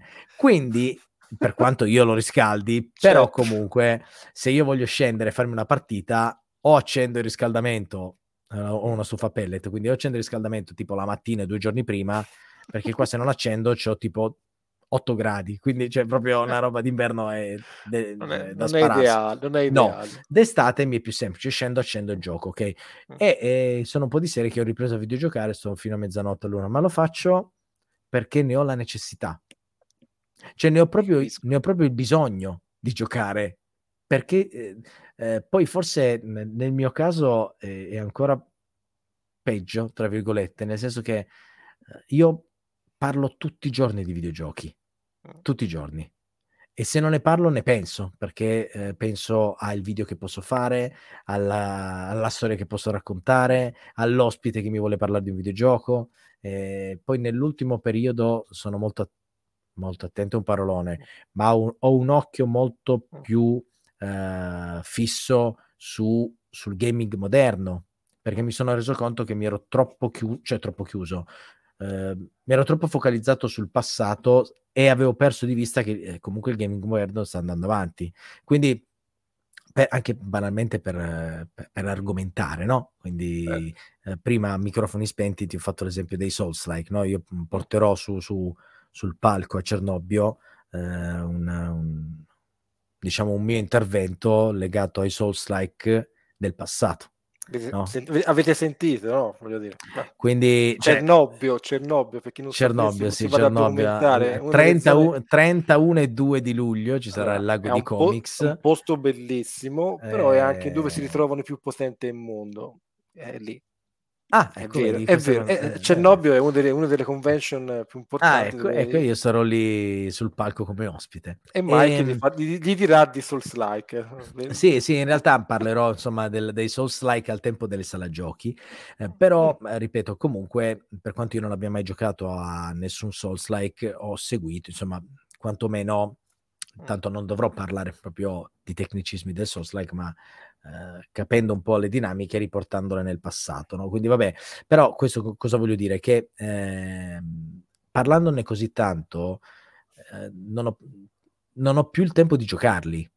Eh. Cioè, il problema è questo, perché la, la, io ho un lavoro, ho una famiglia, quindi il tempo quello è. Un po' devo dormire e, ehm, e quindi devo, ogni tanto devo fare delle scelte. A volte eh, mi impongo magari di non creare dei contenuti perché ho proprio bisogno di eh, mettermi a videogiocare. Adesso sto giocando con Hogwarts Legacy, sto cercando di finire Jedi Fallen Order, insomma, eh, quindi sto giocando con mio figlio Spider-Man, il vecchio, perché ho preso Miles Morales per, per Play 5, insomma, quindi, eh, però, eh, ripeto, pur, pur eh, continuando a leggere, a studiare, a spippolare internet, a caccia di storia dei videogiochi. Ma proprio perché ho, ho, ho il piede in due mondi in realtà. Eh, quindi sono sempre stato, io sono stato, mh, diciamo che dopo, dopo, la Play 1 il, il percorso ha proseguito eh, con la Play 2, poi c'è stato, diciamo, la mia prima console, cioè la, la, console comprata con i miei soldi guadagnati dal lavoro. E, mh, e quindi, e poi vabbè c'è stato il salto di nuovo in avanti, ho saltato la Play 3 e ho preso la 360, la Xbox 360 e quella è una console che ho veramente usato tanto, tanto, tanto, tanto, tanto, tanto. Forse, ehm, beh, vabbè, la, la, disponibilità economica era diversa effettivamente, però eh, ho un parco, cioè ho veramente un botto di giochi per la 360. Ma non sono un collezionista, eh, ci tengo a precisarlo eh, i giochi li ho comprati, li ho tenuti perché sono giochi che mi piacciono. Quindi ho ancora diversi giochi per Play 2, eh, i giochi per Play 1, anche se gli originali sono per la Play 1 sono veramente si contano sulle punte delle dita. Eh, vabbè, um, era una scelta di però, Sony. No, sto, però, sto per, no, no, però eh, a onor del vero è stata l'unica console che io ho modificato. Eh.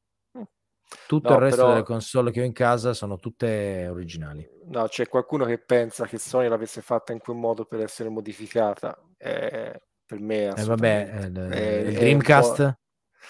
Eh, il Dreamcast, eh, appunto, cioè, sono eh. cose che fai e poi ti cioè, No, vabbè. Non penso neanche sicuro, errori. Proprio... Non so neanche se onestamente eh, bisognerebbe vedere. Comunque ha venduto un botto con la console lì sicuramente anche perché era facilmente piratabile, su questo certo. non me lo possono togliere dalla mente. Fermo restando che io personalmente comunque, eh, nonostante eh, ho un, un, discreto numero di videogiochi ancora, eh, qualche gioco originale lo compravo, quindi in realtà è ovvio che va tutto, cioè spendi 60 mila lire, 120, no, quanto costavano i giochi da Play? Eh, secondo me costavano più di 60. Io non, eh, eh, non, l'ho avuta, non me lo ricordo, però eh, anche secondo me, anche secondo me. Poi vabbè, facevano le versioni Platinum. Eh, però quella dopo è arrivata, sì, le Platinum. Eh, sì, le Platinum sì, però diciamo che comunque costavano con 5 o 5 mila lire avevi il gioco piratato, quindi in realtà eh, che fai? Gli dici di no. Mm, ah. Però, ripeto, arrivato la Play 2 e poi subentrato la 360 e lì mi si è aperto un mondo perché comunque dalla Play 2 alla 360 c'è un altro bel salto. Comunque, eh, tutta la, la, PlayStation 3 e la Xbox Black Box eh, l'abbiamo saltata a pie pari. e quindi io mi sono ritrovato da, da che ne so, Tekken 3 a giocare a mm, che, oddio, picchiaduro adesso mi viene in mente anche uno per la 360 uh, eh, che ne so mm boh, ho un vuoto cosmico. Comunque, vabbè, comunque giochi per la, per la 360, mm. eh, sia platform che spara tutto, insomma, questi generi qua, senza, passando, passando da... Eh, ecco, vedi, l'hai detto, non dovevi dirlo. Ah, ecco. Perché? Perché COD mi ha rovinato. COD mi ha rovinato. Pensavo Gears of War. No, no, ecco, no, vabbè, ovviamente io Gears 1, 2, 3, eh, poi sono diventato un feticista, quindi Collector Edition eh, di, di God of War, eh, God of War di Call of Duty, quindi Call, no, Duty. No, Call of Duty, quindi il visore notturno, la, la macchinina con la telecamera. No, aspetta, le... aspetta, aspetta, che cos'è il visore notturno e cos'è? Nella, nella versione collector di uh, Black Ops 1, se non ricordo uh-huh. male, o Modern Warfare. Uh-huh. No, Modern Warfare c'era nella collector un visore notturno. Ma funzionante? funzionante, funzionante no, sì, sì, questo sì, non lo sapevo, fantastico. Sì, sì, cioè, su Instagram feci un post un, un po' di tempo fa, ma è, cioè ce l'ho, eh, è lì. Ehm, sì, sì, e, e ci ho passato le ore, le ore, perché poi io lì ho scoperto il live. Mm. E secondo me ne sono stato rapito perché mi è sembrato di ritornare in un certo qual modo alle sensazioni che mi dava la sala giochi. Perché io ho sempre comunque videogiocato. È vero che per giocare a casa di, di amici in casa mia non è che venissero tantissimi amici, quindi quando ah. videogiocavo spesso e volentieri giocavo da solo. Mm. Quindi giocare in live, nonostante io abbia iniziato a giocare in live che avevo già 23 anni, eh, mi si è aperto un mondo ed è successa una cosa che non si è più ripetuta. Mm. Eh, ho iniziato a giocare a COD alle 9 di sera, mm. eravamo due ragazzi di Torino, uno di Napoli, eh, uno di Por- e uno di Pordenone, eravamo in quattro, sì, eh, no, tre di Torino. Uh-huh. E siamo andati avanti fino alle 6 del mattino. È successo anche a me. Con Civilization. Senza... È una roba... Dai ancora una, dai ancora una, dai ancora è una. Bellissimo, no, dai, è, una, è una cosa bellissima. E, e, abbiamo spento perché no ragazzi, dai, cioè, sono le 6, che dobbiamo fare? Non dovevo andare a lavorare ovviamente il giorno dopo, ma, ma, comunque ed è stata l'unica volta che è successo, poi non ho voluto più ripeterlo, e, eh, però ha tirato fuori anche il peggio di me. Io credo di non essermi mai arrabbiato così tanto mm.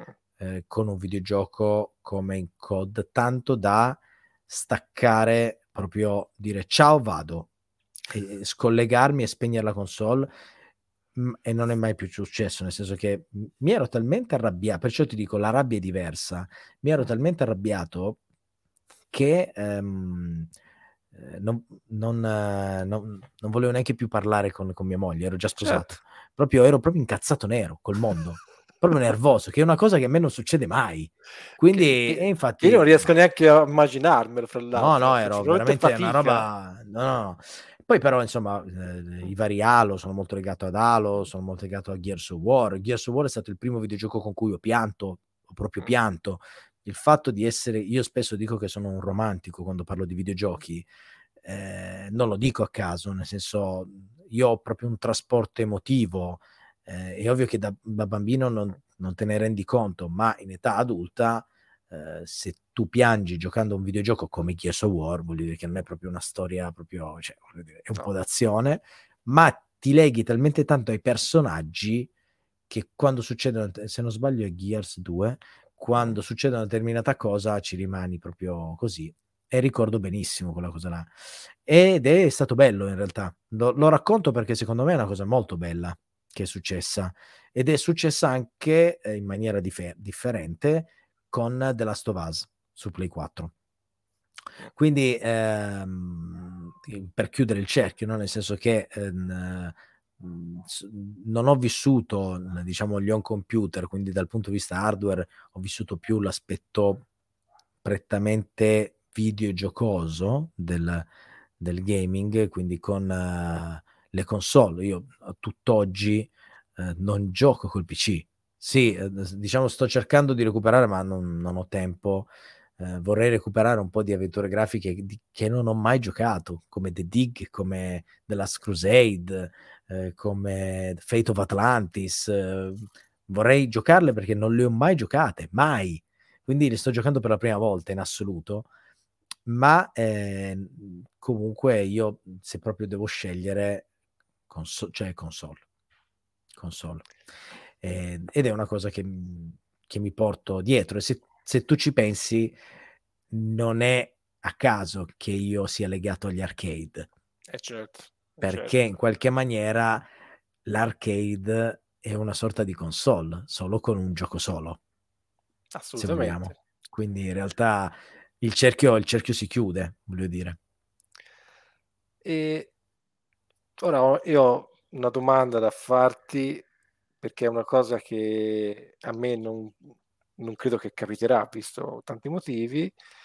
Tu hai un po' parlato in uh, un paio di volte Vintage People di questa tua esperienza di the Wild con il figlio. Sì. Ora, sì. il figlio di Mike, fra l'altro, ha 9-10 anni, credo. 10 anni, fanno 10 anni tra un mese. Esatto. Anni. Tra l'altro, ho, avuto anche, ho conosciuto anche lui. Ed è una cosa bella perché, fammelo dire, ehm, mm. a un certo punto è entrato nel tuo, se mi passi il termine, mondo da creativo. Cioè, quindi hai cominciato a fare, ci hai fatto qualche video. Sì, sto cercando di, di coinvolgerlo sempre di più. Sì. Sempre, sempre di più avendo in testa che comunque è un, è un bambino, quindi è un, giustamente è un, bisogna ricordarsi che... Un ambiente eh, protetto, no, no, no, no, sempre, no, ma più sì. che l'ambiente protetto è che hanno una loro identità di essere umano. Sì, sì, certo, certo. Eh, certo, questo, certo. No, questo lo dico perché eh, una cosa che mi fa male è quando vedo ehm, us- eh, riportare il proprio figlio, la propria figlia su un social, però mettendo solo le tue sensazioni di genitore quella è una cosa che a me non piace. Invece io ti, ah, devo, riconos- mm. ti devo, riconoscere che eh, tuo figlio è tuo figlio, non è quello che hai in testa te. Ah no, no, sì. Beh, in realtà, ma guarda, eh, non è una è cosa presto, banale, è, è, presto detto. Eh. In casa mia, eh, come avete sentito, io poi, eh, a parte il Master System, tutte le altre macchine le ho, non le ho mai vendute. Quindi ho il eh, mio, certo. tra l'altro, la mia PlayStation 1 boxata mia, ho la mia GameCube boxata, ho il mio 360 boxato, cioè il Game Boy, il, la PSP, t- sono tutte le mie. Non è che l'unica, l'unica in realtà che ho ricomprato io è uh-huh. stato il Master System 2, ma eh, senza scatola, era proprio perché avevo bisogno di avere la macchina fisica da cui tutto è partito. Certo. No, quindi era proprio operazione nostalgia completa. E poi degli amici mi hanno regalato appunto la, il 3DO, il NES, il Saturn, il cioè, Mega Drive. Ti hanno regalato eccetera. il 3DO? Il 3DO, sì, l'ho pagato, ma è praticamente regalato, me l'ha praticamente regalato, l'FZ1. Ah, mm. e, ehm, però, però eh, perché ho detto questo? Quindi in casa mia, cioè, co- con uno come me, no, mm, cioè, i videogiochi sono veramente dove ti giri ce n'è. Mm. Ma eh, io ho voluto far fare a mio figlio, senza forzature, il, il, un percorso, un'educazione videoludica. Eh, partendo, lui ha il primo videogioco con cui ha giocato in assoluto è stato Pac-Man sul mio cabinato.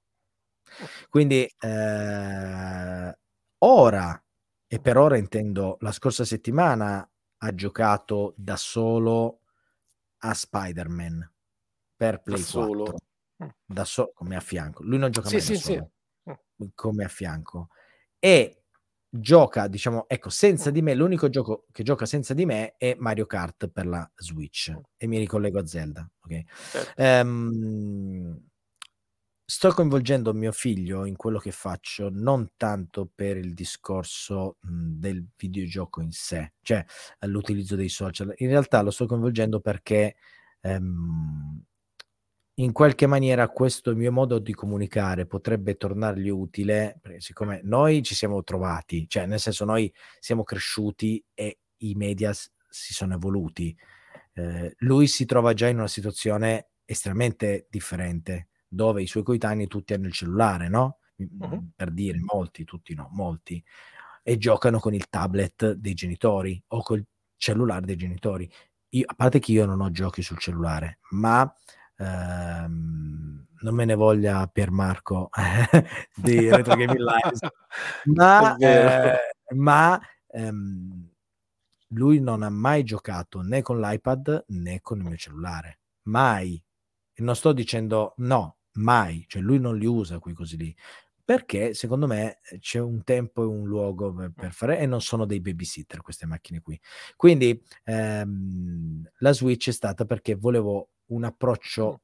Nintendo comunque è da sempre molto attenta al gaming estremamente giovane, ok? Quindi ho optato per quella soluzione là, anche perché onestamente, eh, lo dico senza nascondermi, la Switch l'ho comprata anche per me, perché volevo provare Breath of the Wild, Zelda, ok? Ma è successa una cosa inaspettata. Perché nel momento in cui ho messo Zelda, casualmente stavo riprendendo, uh-huh. stavo facendo delle storie con il telefono e ho ripreso la intro di Zelda. L'ho postata perché mio figlio nel 2018, insomma un po' di anni fa, ha detto delle cose che mi hanno lasciato a bocca aperta. Uh-huh. Perché era proprio eh, la meraviglia di un bambino, ok? Quindi cioè, è rimasto. Ma fa venire la pelle. Ah, vabbè, io sono coinvolto emotivamente, quindi certo. eh, magari. Però a me fa venire la pelle d'oca. E eh, Zelda non è un gioco che mio figlio può giocare da solo. Perché comunque, eh, diciamo, ehm, io da piccolo c- c'ero proprio. Avevo una predisposizione per i videogiochi, mio figlio molto meno di me. Uh-huh se vogliamo fare un, un paragone, no? E, ehm, e, quindi non sarebbe in grado di giocare da solo Zelda perché ha, poi lui non ha mai giocato a nulla a parte i giochi Space Invaders. Paradossalmente lui conosce molto bene i giochi del passato, no? e, e, spesso mi chiama per dirmi: Papà, guarda, guarda, uh, Dig Dug su una puntata dei Teen Titans. Cioè, capito? Lui riconosce Dig Dug eh, per dirti, però. Eh, mh, ho voluto giocarlo in, dopo che ha detto quello l'abbiamo giocato. Io non ho mai giocato a Zelda senza che non ci fosse lui vicino a me, mm. mai. E l'abbiamo finito insieme. Allora, nei momenti di cazzeggio in giro lo, fac- mm. lo facevo muovere lui, ma quando incontravamo i Boblin o tu per i mostri, facevo io pure quando c'era il boss. Insomma, diciamo mm. che lui era più nelle fasi un po' di cazzeggio, però. Ma eh, giocava insieme a me eh, perché lui ha, un, un, uno spirito di osservazione estremamente elevato e molti ricordi di Zelda me li ha beccati lui. che capito? Quindi eh, ho voluto vivere l'esperienza perché io mi merav- io for- fortunatamente mi meraviglio ancora. Infatti, nei Vintage People, quando parliamo dei film, eh, tu, eh, a volte è capitato che no, ma è un film di merda. E invece sembra quasi che abbia dei filtri davanti agli occhi. No, ma perché? Ma a me piace un sacco Sophie. Perché dovete dire queste Perché io, ma guarda, capita ancora oggi su, su film di oggi. Cioè, io vado al cinema, mi guardo un film e dico, ma guarda che bel film. Poi mi giro ma che sta cagata cioè, eh, puntualmente... fai, scusa anche se ma fai un esempio recente perché questo lo voglio ah, vabbè, non è, tanto, è, non è, è, una cosa che ti ammiro allora io. non è tanto recente ma te ne posso portare uno recente allora sì, uno sì. non recente che è massacrato ed è uno dei miei non dico uno dei miei film oh. di supereroi preferiti ma io sono diventato appassionato di quel personaggio lì guardando il film e sto recuperando i fumetti è Lanterna Verde io Mamma, il film di Lanterna Verde. Primo Lanterna Verde. Uno ne hanno fatto di film. Ah, uno sì, hai ragione. Scusa. Io lo Compl- adoro. Complime- Mike, complimenti. io, io, io, lo adoro, ma eh, io sono talmente trasportato da, mm. dal racconto fantasioso mm. che i difetti non li vedo. Mm. Cioè, io onestamente, tutto, anche con Gabriele ce lo vediamo spesso Lanterna Verde, perché Pro- a, me pia- a, me piace un sacco quel film lì. Ti posso dire, hanno de- detto molti, in realtà ci sono pareri contrastanti, però ad esempio l'ultimo, The Flash, ok, sono andato a vederlo, sì. a me è piaciuto. Sì, va bene, la computer grafica lascia estremamente a desiderare e in alcuni momenti... Tu l'hai visto? No, no, ancora no. Eh, eh, ci sono delle fasi iniziali che è quasi cringe, fa quasi mm. paura. Mm. Però a me il film è piaciuto, eppure molti lo stanno criticando Ehm, quindi anche nei videogiochi io ho questo approccio qua. Cioè, eh, io, pro- io, ho giocato Cyberpunk all'inizio su uh, Stadia. Ok, ho comprato Stadia per Cyberpunk. Anche, anche se c'era quell'offerta con l'ultra. Sì, sì. E eh, devo dirti la verità, um, su Stadia era forse la versione che, gio- che girava meglio Beh. per uh, Cyberpunk. Però anche quando giocavo questa cosa la riporto anche di quando ero ragazzino, anche i bug nei videogiochi. Mm. Io non ho mai visto un bug dicendo ah che schifo sta, cioè era quasi mh, mhmm, so- soprassedevo davanti a questi. È ovvio che se un bug ti impedisce di giocare è un'altra roba, ma il, il, il glitchare, per dire, no? Oppure i fondali che appaiono dal nulla, non mi hanno mai eh, fatto godere meno dell'esperienza da videogiocatore. Tutt'oggi, io onestamente, eh, i 30 frame, 60 frame, non me ne frega niente. Perché il videogioco per me in principio deve trasmettermi qualcosa, ma a livello emotivo, non a livello visivo. Se un gioco riesce a trasmettermi qualcosa, anche essendo in bianco e nero, vuol dire che per quanto per i miei gusti ha centrato perfettamente l'obiettivo. Zelda, nonostante vabbè, Zelda è un capolavoro, Zelda è un capolavoro sotto un sacco di punti di vista. Ma io perché l'ho voluto comprare? Eh, pre- a parentesi, a parte che stiamo andando lunghissimi, sto vedendo. No, vabbè, tranquillo. Ma uh, premetto che io non avevo mai giocato a nessun gioco di Zelda, mm. né su Game Boy né su, né su Game Boy, basta perché non avevo altro. Però, uh, però dico, c'erano diversi titoli per Game Boy, ma non ho mai sì. giocato a niente. Il Nintendo 64, come ho detto, Link to the Nintendo, Past, credo. Quindi... Link to the Past penso sia uscito sui Game Boy, mi sembra. No, forse quel, quel, quel, sì, sì. Un, gioco, un gioco che ricordava un po' Zelda che ho giocato sul, Mas, sul Play 1 era Lundra quello sì, ah. ho giocato, che ricordava un po' Zelda nel senso visto dall'alto, queste cose qua. Mm. Però eh, è stato il mio primo il mio primo gioco di Zelda, ma il motivo per cui l'ho voluto comprare è per, per l'impatto visivo che, che aveva. Mm. Cioè quel, quel design era, è, è perché tuttora un qualcosa che mi lascia sempre a bocca aperta. Ma io, guarda, per farvi capire, poi basta, se no divento poi logorroico, ma per farvi capire, io quando gioco con i videogiochi è capace che mi fermo, e adesso con la diciamo next gen capita un po' più spesso, eh, mi fermo ad ascoltare la musica e a godermi il paesaggio dei videogiochi nel caso fossero open world. Esempio, Zelda, tu non hai idea quante volte l'ho fatto. Mi fermo, è ovvio che non è che sto mezz'ora, però mi fermo senza fare niente, guardo. Quando passa de- il drago. Gira a destra e si Quando passa il drago vola. Tu, che vola. Esatto, sì, oppure giro, giro a destra o a sinistra con lo sguardo e guardo l'orizzonte così in, con Play 4 in uh, Horizon Zero Dawn uguale. Guardavo l'aurora boreale e sentivo una musica che mi è entrata anche quella nelle mie corde e così. The Last of Us, nei momenti dove non ero aggredito dall'ansia, perché io non sopporto i giochi di horror e ci sarebbe da fare un'altra puntata su quello, perché Resident Evil è stato un, un, veramente una tortura e The Last of Us l'ho finito, il primo, il due ce l'ho da giocare ancora ma un'ansia, ragazzi. Voi non avete la. Poi giocando con le cuffie di sera, perché potevo giocarlo solo di notte, voi non avete la più pallida idea l'ansia con cui ho giocato quel gioco. Però anche in quel caso lì mi perdevo e lì poi c'era il trasporto diverso, perché essendo padre, da quando si diventa padre, tutto ca- la percezione della genitorialità ti cambia un punto di vista su diversi aspetti. Eh, in caso di The Last of Us, lui inizia subito con una legnata subito sulle rotule e quindi subito dici bene, ok, questo è il gioco che è adatto proprio per me.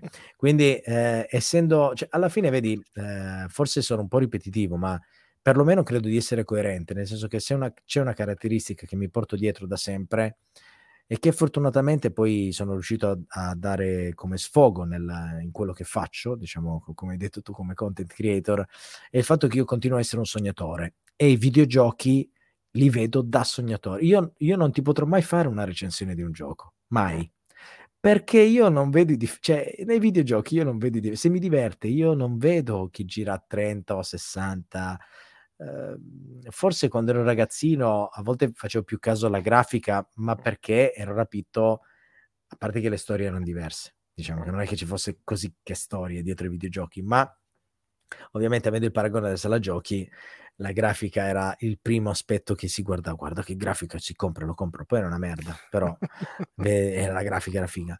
E, ehm, però da, un certo punto di, da, un certo, da un certo punto in poi sono venuto fuori, quindi io mi reputo, le mie hardware memories sono legate a, ai sogni in realtà, ai sogni e alle emozioni proprio da sognatore.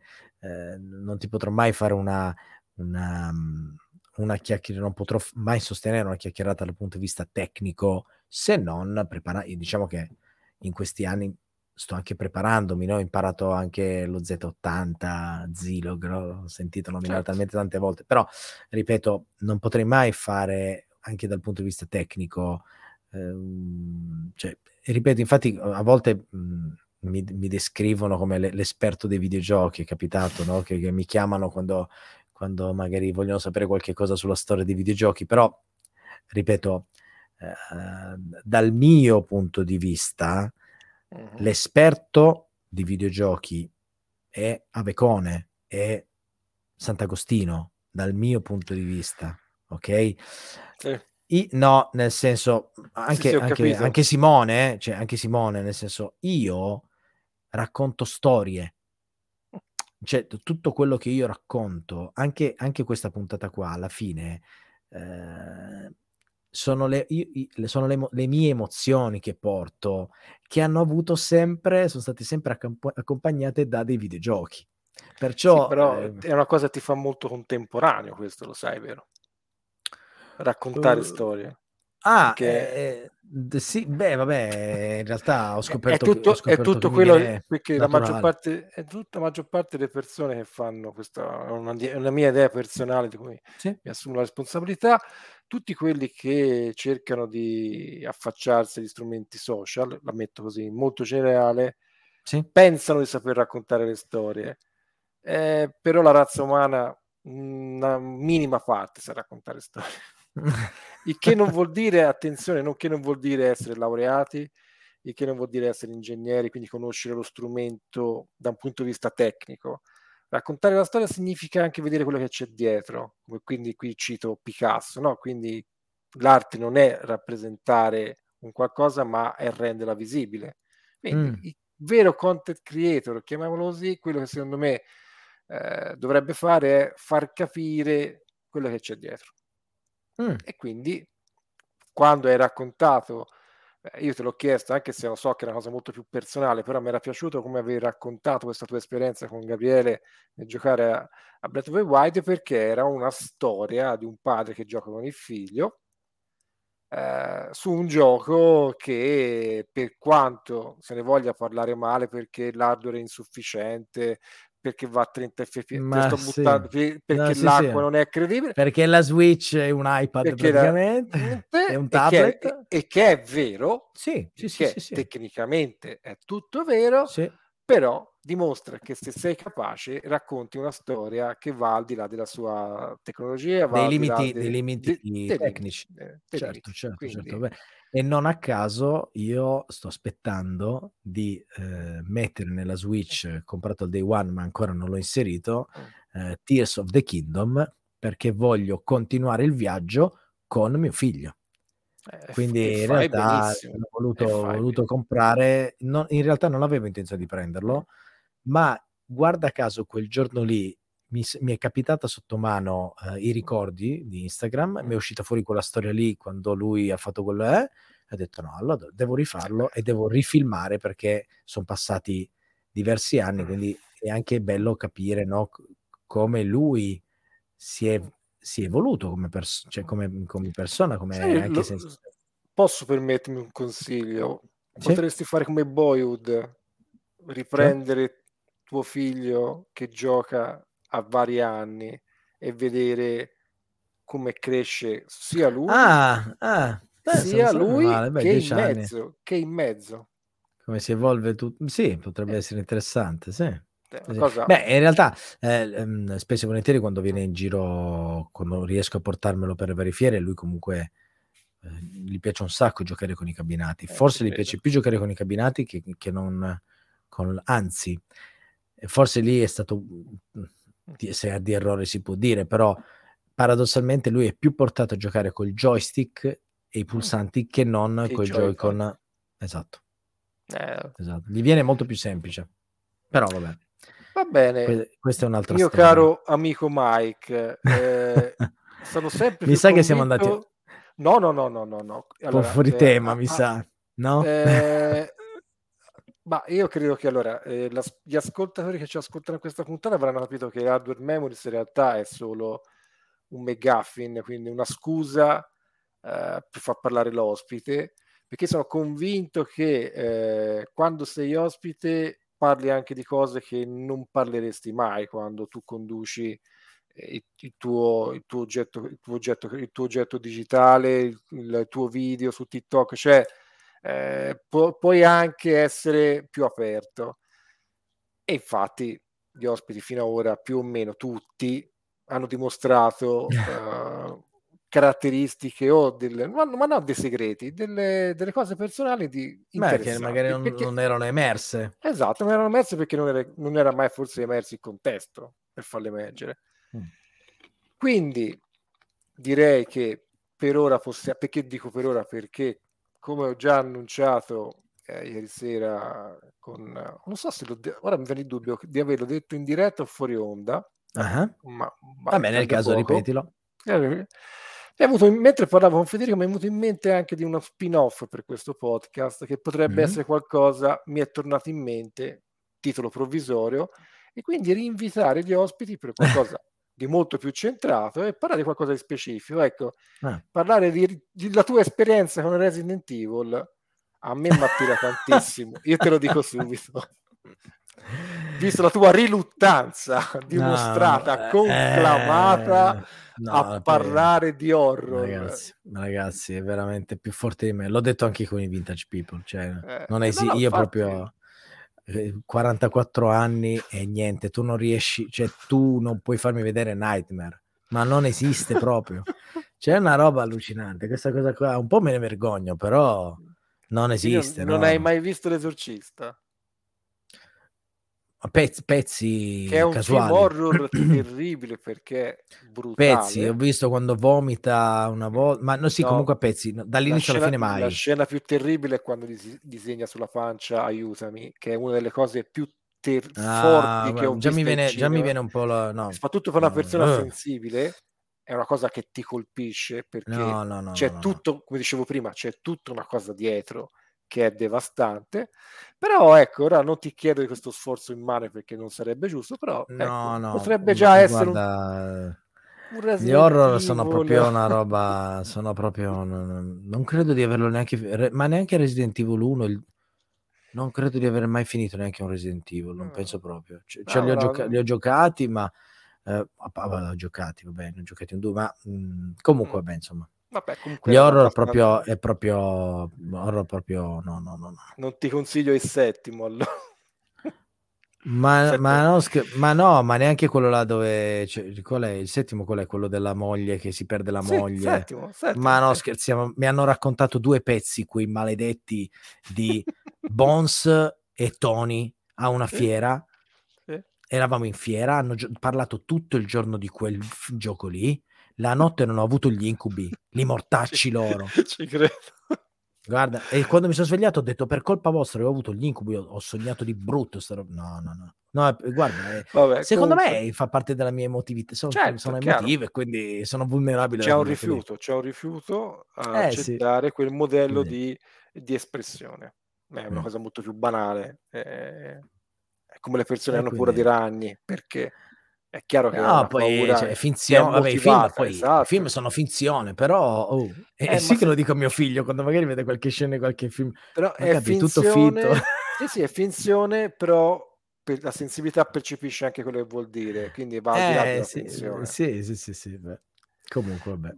Va bene, e dopo questo excursus sul futuro di Mike Arcade che tornerà, spero, a, ad Hardware Memories, io in pillole posso... però, in pillole, sì, in pillole, pillole certo, no, certo. se no ammorbiamo gli ascoltatori. No, ma vabbè, ma già è successa una puntata di un'ora e cinquanta, quindi ci va.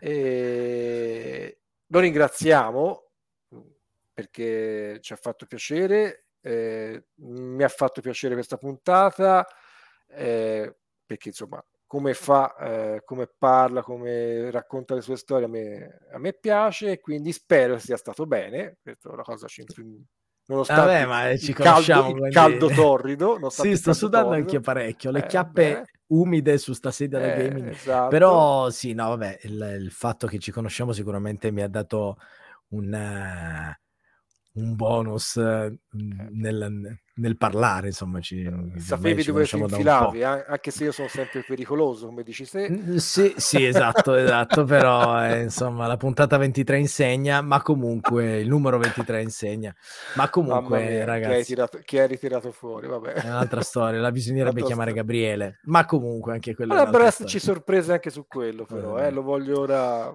Chissà, chissà, potrebbe esserci sorprese anche da quel punto di vista, per ora ti saluto, ti ringrazio ancora. Grazie davvero. a te, grazie e... a, al museo, grazie a te eh, per avermi invitato, che, avermi che, dato la possibilità ver... di, di, raccontarmi un po', perché in realtà no, non credo di aver mai raccontato dall'inizio alla fine, alla fine alla, ai giorni nostri il mio percorso da videogiocatore, sempre a pezzi, però eh, non mi sono mai eh, soffermato in maniera così specifica. Eh, ah, beh, ma non avevo tanti dubbi. Quel matto di quanti giga.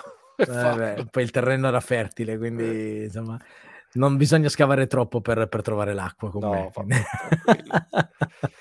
eh, salutiamo anche gli ascoltatori e ascoltatrici. Grazie. E come dice Illy, alla prossima. Ciao. Ciao.